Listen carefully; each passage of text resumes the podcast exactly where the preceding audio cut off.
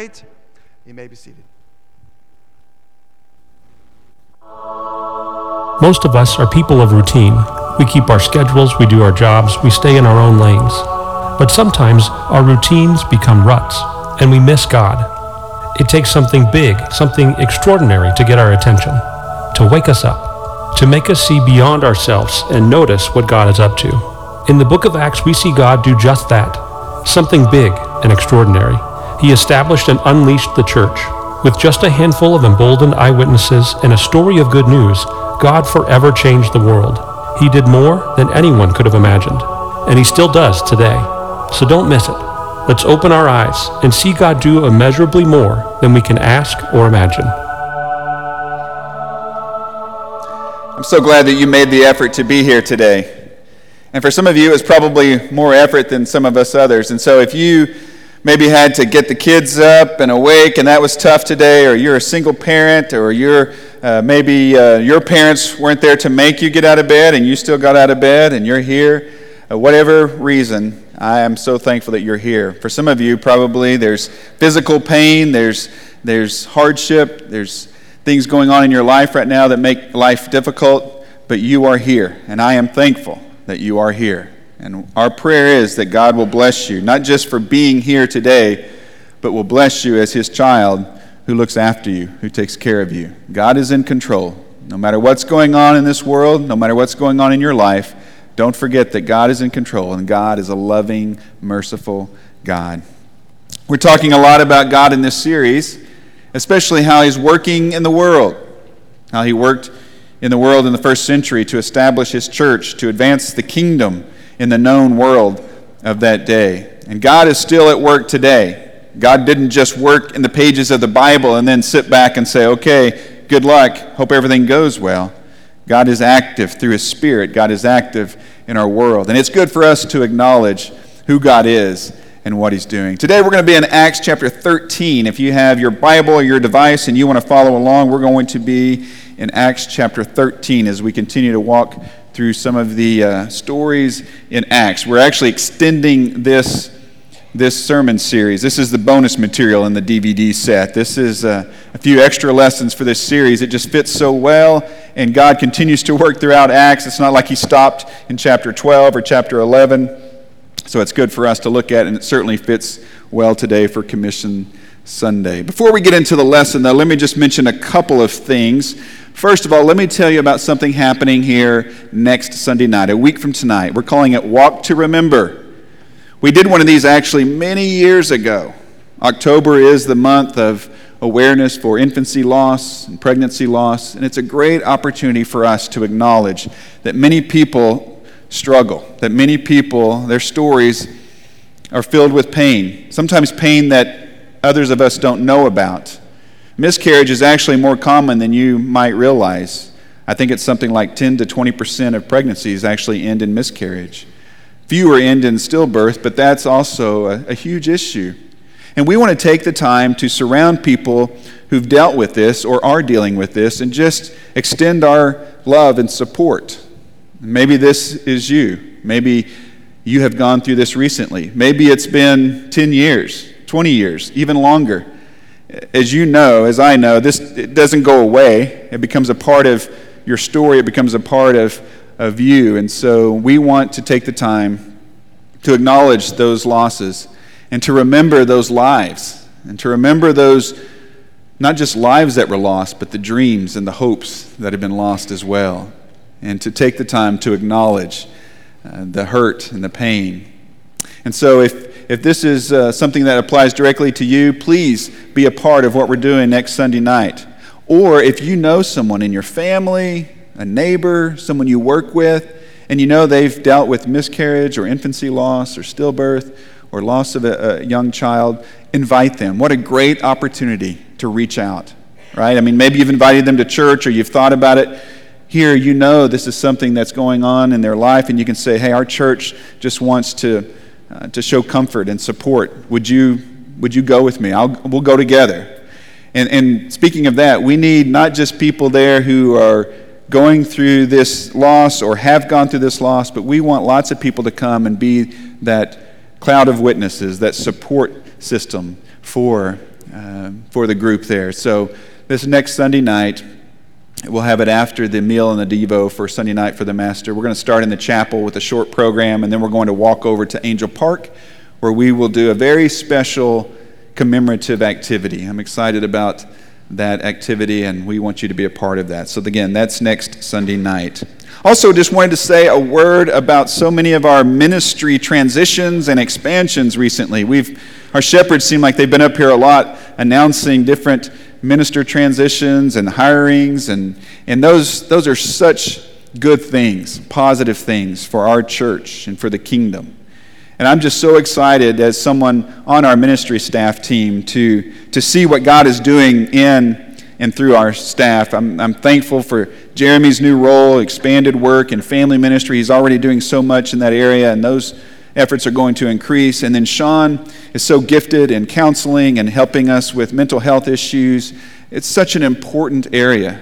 And we as a church and as a ministry team realize that it's not just our spiritual life. You know, we sometimes use that phrase, my spiritual life or my prayer life. The truth is, it is life, and life is spiritual. But as a part of that whole system, intertwined is the physical, is the emotional, is the mental, and, and the relational, and all of those things are connected. And, and we want to try to minister to the entire person. So I'm excited about what God is already doing through Sean and his ministry, but as that expands, and then with Jeremy and our family ministry, that is exciting. And then also bringing on Sam to work with John in our youth ministry. Great things are happening with our youth ministry. And of course, the other ministers and our support staff, so many others, and many of you, ministry leaders, deacons, so many serving God. God is actively working in this congregation, and it is a blessing to be a part of such a positive, such a positive place, such a place that is seeking the will of God. And I hope that you consider it a blessing as well.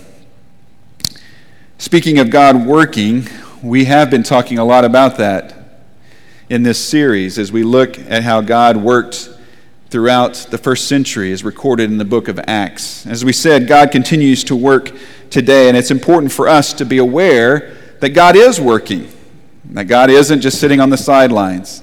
So we've been praying this prayer something like this God, help me dare to imagine what you can do. And God, give me the, the eyes, the spiritual awareness, give me the faith to see when you are doing something. So often we go through life with our blinders on and oh, so wrapped up in our own circumstances, circumstances and situations that we, we fail to see God. We fail to see what God is doing. And more than anything, this is a prayer of spiritual awareness. Because the truth is, God is going to work whether we call on Him to do that or not. God is going to be about His work in this world, accomplishing His good will. The question is, are we going to be a part of it? Are we going to see God? Are we going to join God? So keep praying this prayer and keep looking for God. I believe one of the greatest ways God works in the world is to bring about transformation in our lives. And that's the power of the gospel of Jesus Christ. The good news of Jesus, his life, his sacrificial death, and his powerful resurrection. That good news of Jesus is transformative. And it has transformed lives, it has changed families, it has transformed entire communities, and certainly it has altered the eternities of millions of people. You probably know people who you have seen a visible change in because of Jesus. Because somewhere along the way, someone told them about Jesus, someone showed them the love of Jesus, the mercy of Jesus, and you have seen this transformation take place, and you look at them and think, wow, what a change this person has made. And maybe it's you, maybe it's your story. You know the transformation that Jesus has made in your life the change of trajectory, the change of purpose, the change of peace and joy because of the gospel of Jesus Christ.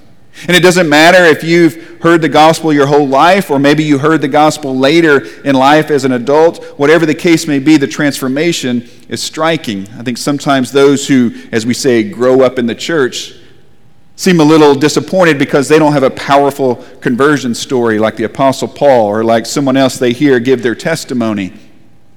But the truth is, transformation has taken place in all of us. And all of those stories are powerful because it is saving someone who has been lost.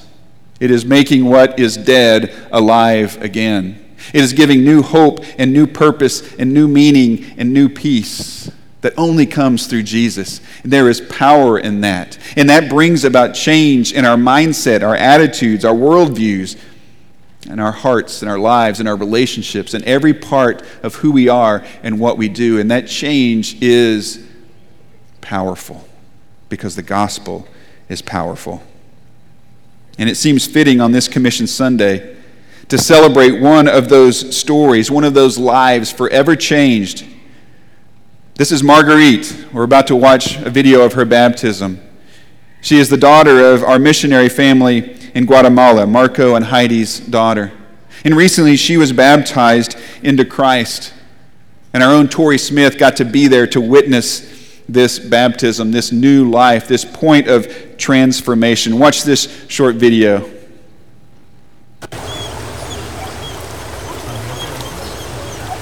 En esa tarde, hermanos, Margaret será bautizada en el nombre del Padre, del Hijo y del Espíritu Santo para perdón de sus pecados, para recibir al Espíritu Santo y la vida eterna. Amén.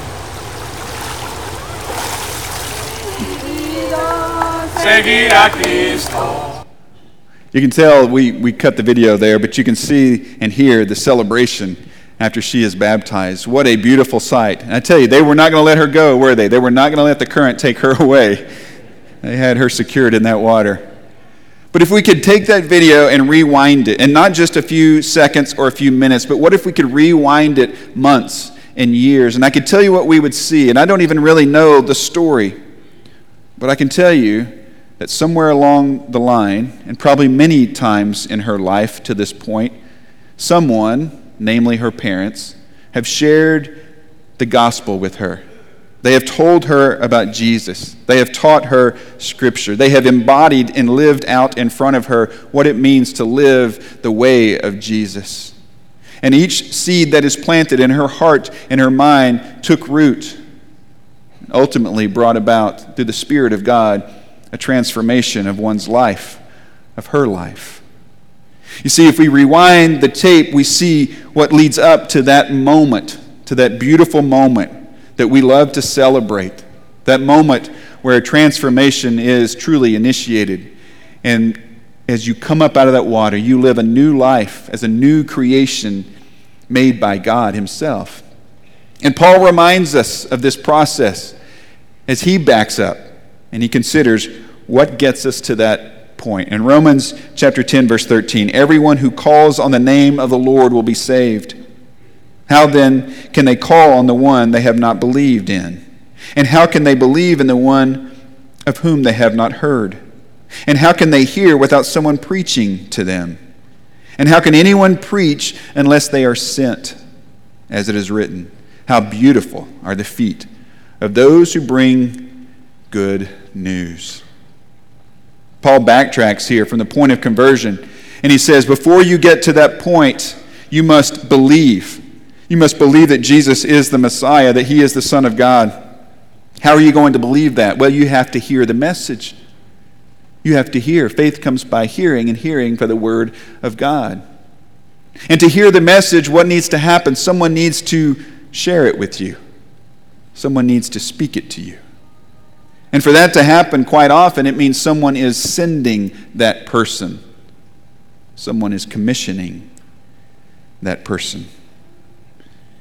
He says, the feet that take the good news to the world. What adjective does he use there? He says they are beautiful. Obviously, this is a figurative statement. Most people's feet, not that beautiful. That's why God created shoes. But I love this beautiful picture, this imagery. How beautiful are the feet of those who take the good news. In other words, how important that role is. What a pleasing sacrifice to God are the feet, the bodies, the lives, the mouths that speak the message of the gospel. You see, here at Edmond, we want to be a church that has beautiful feet. a church that takes the message of Jesus to the world. And that has always been God's desire for the church. That's always been his plan, that the church would be missional, not passive, but would be actively sharing the story, the message, the gospel of Jesus Christ, not simply absorbing the spiritual blessings that God gives us, the peace that we want, the forgiveness that we need, the salvation that we long for, not just taking those things in and keeping them to ourselves, but being a channel of those spiritual blessings to the world around us. That has always been God's plan, that's His calling.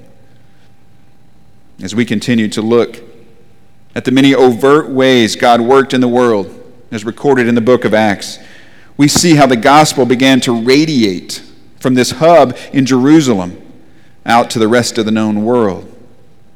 You see, the church in Antioch began as Christians in Jerusalem were persecuted so much that they left town. They traveled 300 miles north to the city of Antioch. And there they established the church. They started church and they began to do the work of God. Acts chapter 11 tells us that Paul and Barnabas are there for a year working with that church. And then they reach a point in time where they say, you know what? We need to expand our vision of the kingdom. Maybe God doesn't just want us to take care of, of things here, but maybe God can use us to take the gospel somewhere else. Here's what happens in verse 2 of chapter 13. While they were worshiping the Lord and fasting, the Holy Spirit said, Set apart for me Barnabas and Saul, who is also Paul, for the work to which I have called them. So after they had fasted and prayed, they placed their hands on them and sent them off. The church was seeking God how? Through worship and through fasting. Isn't that interesting that that detail is included here? We think of worship, yeah, well, that's what we're doing today. Check that box. But you can tell their hearts were fully devoted because they were sacrificing. They were fasting. They were praying. They were seeking the will of God. It's one thing to talk about how God works in the world. It's another thing to say, God, we know we want to know what you're doing because we want to partner with you. We want to be a part of what you're doing. To truly seek the will and the work of God. That's what this church, that's what this group of Christians is doing. And the Holy Spirit works in them, speaks to them, leads them. And God says, Paul and Barnabas, they're going to be my ambassadors. They're going to be my messengers. They're going to be my missionaries. Send them out. And what does the church do? They, they put hands on them, they, they bless them, they pray over them, and they send them out on what we call Paul's first missionary journey. What a great scene. Beautiful feet going, loving hands blessing, devoted hearts sending. That is a picture of the church. Everyone working together for the good of humankind, answering the call, the commission of God to take the gospel to the world, to be disciples who make disciples. So Paul and Barnabas go. With the blessing of the church and the calling of God, they go. And they end up in another Antioch, Antioch Pisidia, and there they go to the synagogue on Sabbath and they are teaching and talking to probably mainly a Jewish crowd, but also some Greek converts, some Gentile converts. And Paul tells them the story of the Jewish people and how God was always working to accomplish his will and his plan of redemption through Jesus. Jesus would be the Messiah, Jesus would be the anointed one. And the crowds, they couldn't get enough. And so when it was time to dismiss, they said, Paul and Barnabas, you've got to come back. Next Sabbath, come back to the synagogue and tell us more. And they did that. And this time, the place was packed. But not everyone there was there because they agreed with Paul and Barnabas. Back in our text, verse 44, on the next Sabbath, almost the whole city gathered to hear the word of the Lord. When the Jews saw the crowds, they were filled with jealousy. They began to contradict what Paul was saying and heaped abuse on him. You see, wherever the gospel goes, opposition grows. That's the nature of it. Wherever the gospel goes, opposition grows. And it makes sense, right? In a hostile world, The message of Jesus, the way of Jesus, is so counterintuitive, it's so countercultural. It goes against everything that most of us have inside of us. I mean, just read the Sermon on the Mount.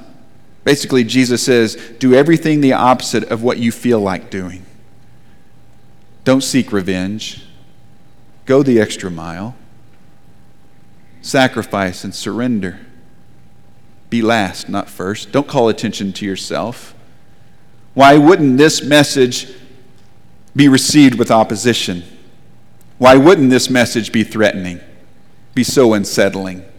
Well, certainly it was, especially for a group who were still looking for their Messiah, still holding on to the tradition, still looking for someone besides Jesus to be the anointed one.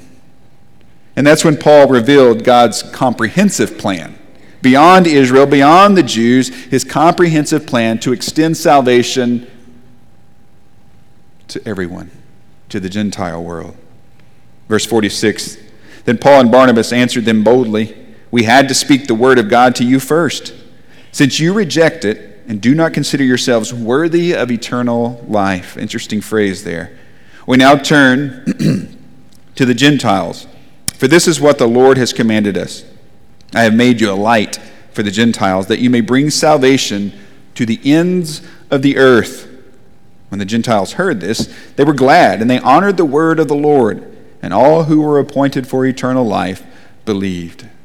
You see what Paul says there? He says God's plan is so much bigger than one people.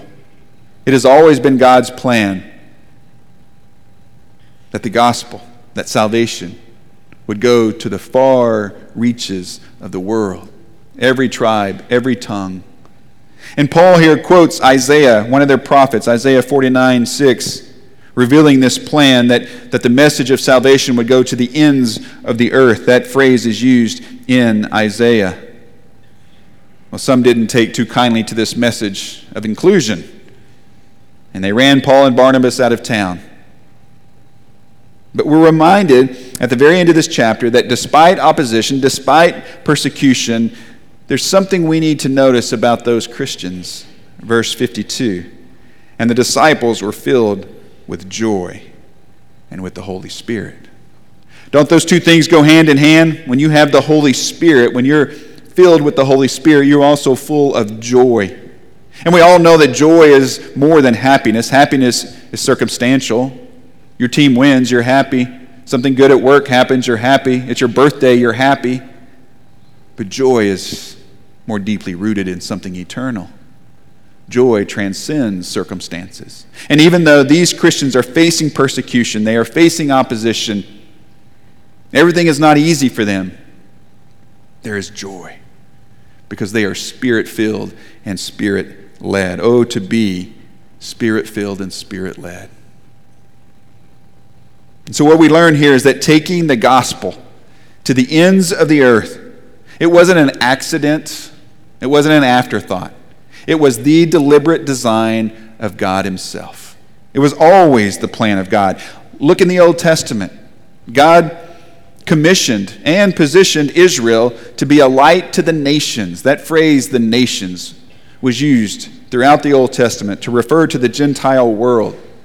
Now, they didn't do a very good job of it, but Israel was supposed to be a light to the nations. And then Jesus comes along, the Word becomes flesh, and He lives, and He transforms by His teaching and by His life, and then He dies that sacrificial death.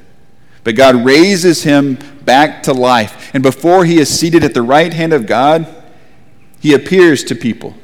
He appears to his disciples. And he gives them what is sometimes called the final command. It's the passage that Kent read to the children before the Great Commission, Matthew 28, verse 19 and 20. Go and make disciples. Where?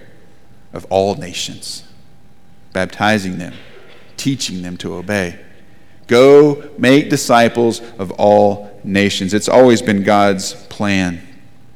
Luke's account tells us that before Jesus ascends to heaven, that he gives his disciples a global vision of the kingdom. Acts chapter 1 verse 8. You will receive power when the Holy Spirit comes on you, and you will be my witnesses in Jerusalem and all of Judea and Samaria and to the ends of the earth. There's that phrase again to the ends of the earth. The same phrase from Isaiah 49, the same phrase from Acts chapter 13.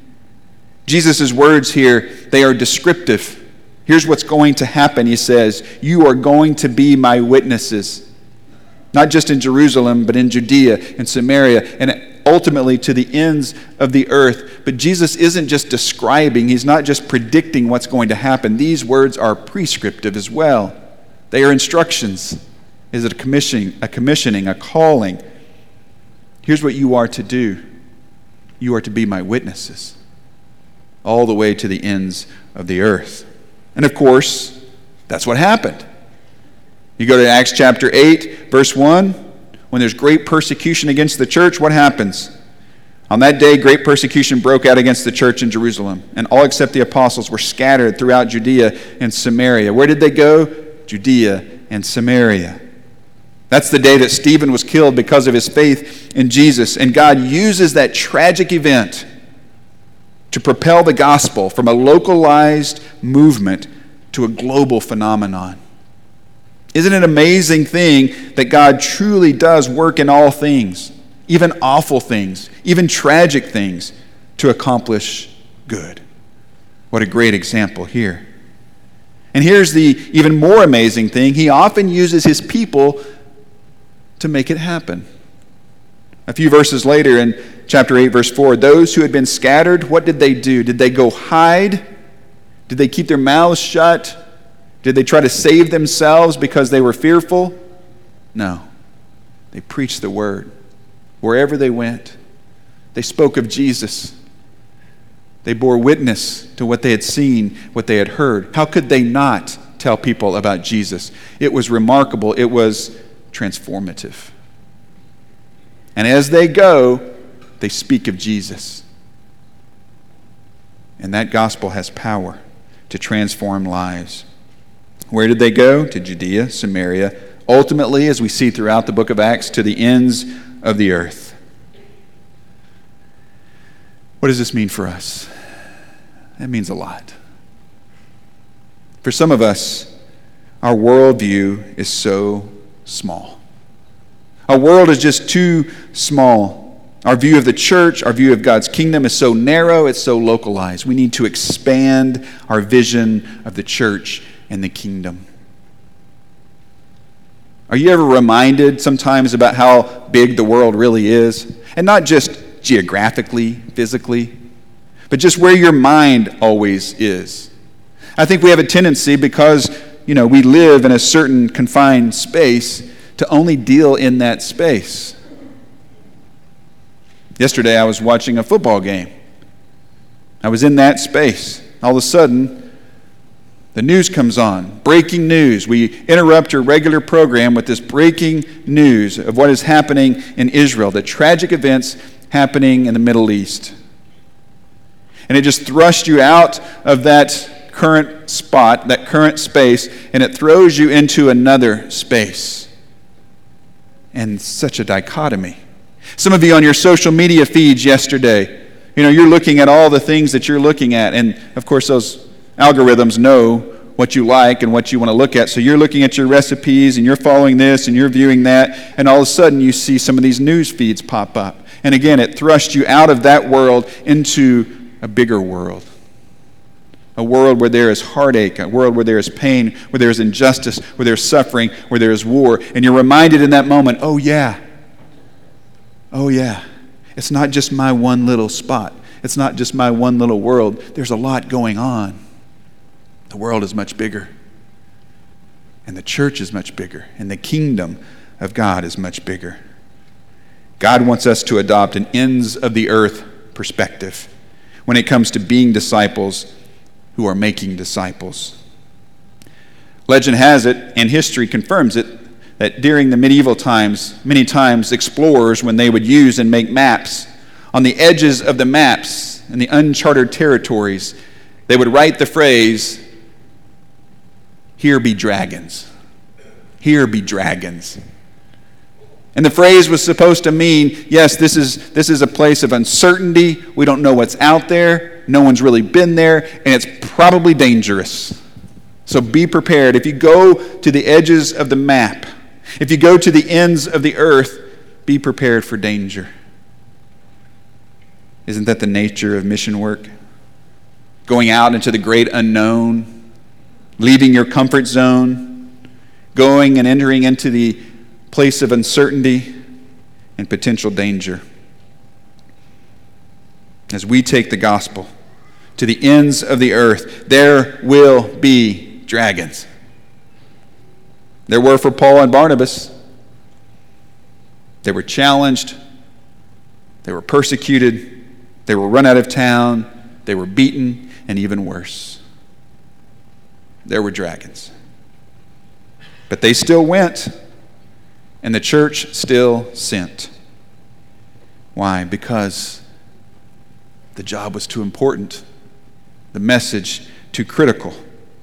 People were lost. And God was not about to let his messengers be silenced. Here at Edmond, we have missionaries. We have missionaries out on the front lines, and they have devoted their lives to sharing the good news all over the world to share, to live out, to embody the gospel, the transformative good news of Jesus. You might say that their feet are beautiful. But just as we need them, they need us. If they are the feet, we are the hands that bless. We are the hands that put upon them the blessings of God through prayer. We are the hearts that give, that send. And that's what Commission Sunday is all about. It's a reminder of our true mission and purpose. It's a renewed focus on being disciples who make disciples. It's a reordering of our priorities. It's an expansion of our worldview. It's a wake up call to say that our world isn't just what I'm in right now. There's so much more going on in the world. It's a time to look outside of ourselves. So, as we consider how we can be a part of what God is doing to take the gospel to the ends of the earth, let's watch this short video. To the ends of the earth. That's where Jesus sent his disciples to be witnesses. The good news of Jesus is too big, too important, and too far reaching to localize. It's not just for one people or one place. The gospel needs to be taken to all corners of the world, to all tribes and tongues, to all nations near and far. Everyone needs Jesus. From Montreal to Mexico, from Cuba to Haiti, from Germany to Nicaragua, from Guatemala to Zambia, and places in between, and people yet to be revealed to us by God. We can't afford to keep the gospel to ourselves. Jesus calls us, He expects us, He empowers and equips us to be His witnesses and to take the good news of Jesus to the ends of the earth. Many of you I know, like me, you schedule your giving online. And Probably many of you have already given for today, and that's, that's great. If you haven't, I would encourage you to give. And the amount isn't as important as us joining together to do this, the participation in giving. And this act of giving, as it should be every Sunday, is an act of worship. It's an act of sacrifice. It's an act of reflecting the heart of God. It should be very intentional. Even if you give monthly and you plan it all out or you schedule it or however you do it online, it should still be a very intentional act I don't know about you, but I'm, I'm always kind of, I don't know what the word is, amused, surprised, not always quite ready for the question when I'm checking out at a store. This happened this past week. I was buying something, and, and the person at the cash register said, Would you like to round up your change to the next dollar to give to this charity? And, and honestly, I can't even remember what charity it was. I remember it, it I'm sure this is a good charity. I do remember this is how my weird brain works. I do remember whatever I was buying was $20.78. So when they said, Would you like to round it up? I thought, 22 cents. Wow. And you know how they ask you, they, they elevate their volume a little bit so everybody in the store kind of looks at you like, hey, are you going to be a cheapskate or are you going to round up and give to these hungry children? And of course, I said yes. Again, I don't even know what I gave to. I probably should research that a little bit more, but, you know, pressure in the moment. That giving is, it's fine, it's good, but that wasn't very intentional by me. I didn't go into that store, you know what I want to do? I want to give 22 cents today to this good charity. That wasn't my plan. It just sort of happened in passing. Maybe today you've shown up and you feel like I'm the guy at the cash register saying, hey, would you like to round up your change? I hope that's not the case. I hope that you've, you've come ready to give, or you've already given, or you plan to give. But however you do it, be very intentional. Not in a way that celebrates you and your generosity, leave that to God. But in a way that says, I want to offer, God, what really belongs to you anyway, what you've lended to me, what you've loaned to me, I want to give it. I want to offer it because there is important work that needs to be done. There is work that needs to be done as we take the gospel to the ends of the earth. So thank you for giving. This is such a generous church. Time and time again, there are needs, there are opportunities, and this church steps up each and every time. Thank you for generosity. Thank you for your sacrifice. Let's join together and pray a prayer of blessing over the money that was given by the children this morning and over the money that is given by this church today and over the next couple of days and probably the past few days. Let's join together and pray. Father God, thank you. First of all, we just thank you for being a merciful and gracious God, for pouring out your blessings on us. God, we know that as, as we have so much, that really much is expected of us. We want to be faithful to you to your calling on our lives, Father. We are thankful to be in a position to have missionaries, to send out mission trips, to do special projects like camps and care packages and so many other things that in tangible ways show and teach and tell the good news of Jesus. Father, we pray that as we continue to uh, send people into the world, that you would bless them. That today that you would remind the men and women that we support on the mission field that they are loved and supported, that your spirit would fill them with the joy we talked about, that they would be faithful to their calling. And Father, that you would renew their energy, their strength, so they could continue to serve. And Father, our prayer is that every cent given, that every penny given will be used to bring you glory, would be used to share the good news of Jesus would be used as seeds planted in people's hearts and minds that will bring about transformation as your Spirit works in our lives. Father, thank you for this church family. Thank you for the generous heart this church has. And Father, we offer all things to you for your glory, to advance your kingdom, to be a part of what you're doing. In Jesus' name, amen. Before we wrap up, let me just tell you that there's something else you can do. If you were out on the mission field, what would you want besides financial support? You would want encouragement, wouldn't you? You would want prayers. Would you reach out to our missionaries? We did this on our last Commission Sunday. We put this QR code up on the screen. You can go to our website under the People tabs and Missionaries, and at the bottom of that list, you'll find it as well. That's where this QR code will take you. And you can just write a short message. And then We'll compile all of those and send them to our missionaries. We did that in June, and they were so thankful. In fact, let me just show you one of the comments. This is from Marlon, one of our missionaries in Nicaragua. He said this Thank you very much. I've read every word written in this email, and I'm very grateful for it. This also motivates me more to move forward in the faith.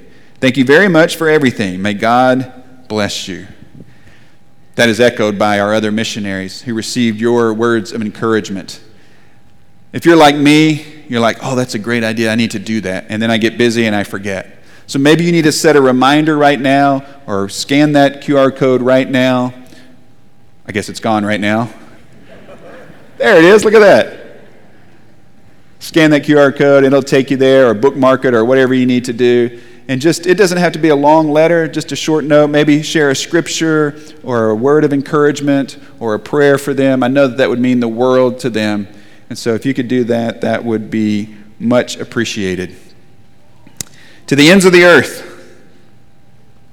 we see this reality unfold throughout the story recorded in Acts as the gospel radiates from one place, Jerusalem, to Judea and Samaria, and ultimately to the ends of the earth. And the truth is, it's still happening today. And thank God it is happening. And thank God that we get to be a part of that. So, as we wrap up, let me just remind you that you should be a goer or a sender or both. Each one of us. You see, in the kingdom of God, there's really not a place to stand on the sidelines and watch. We need to be in the action. We can all go, or we can send, we can pray, we can support, or we can do all of those things.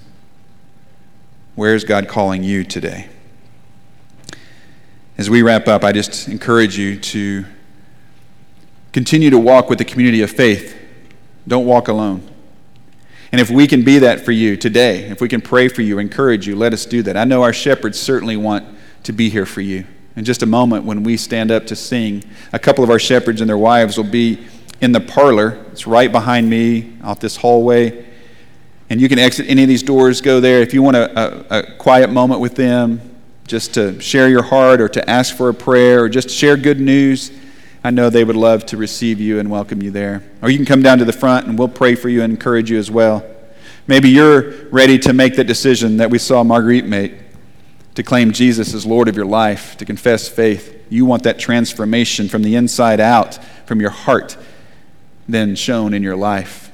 And you believe Jesus is the one, the Son of God.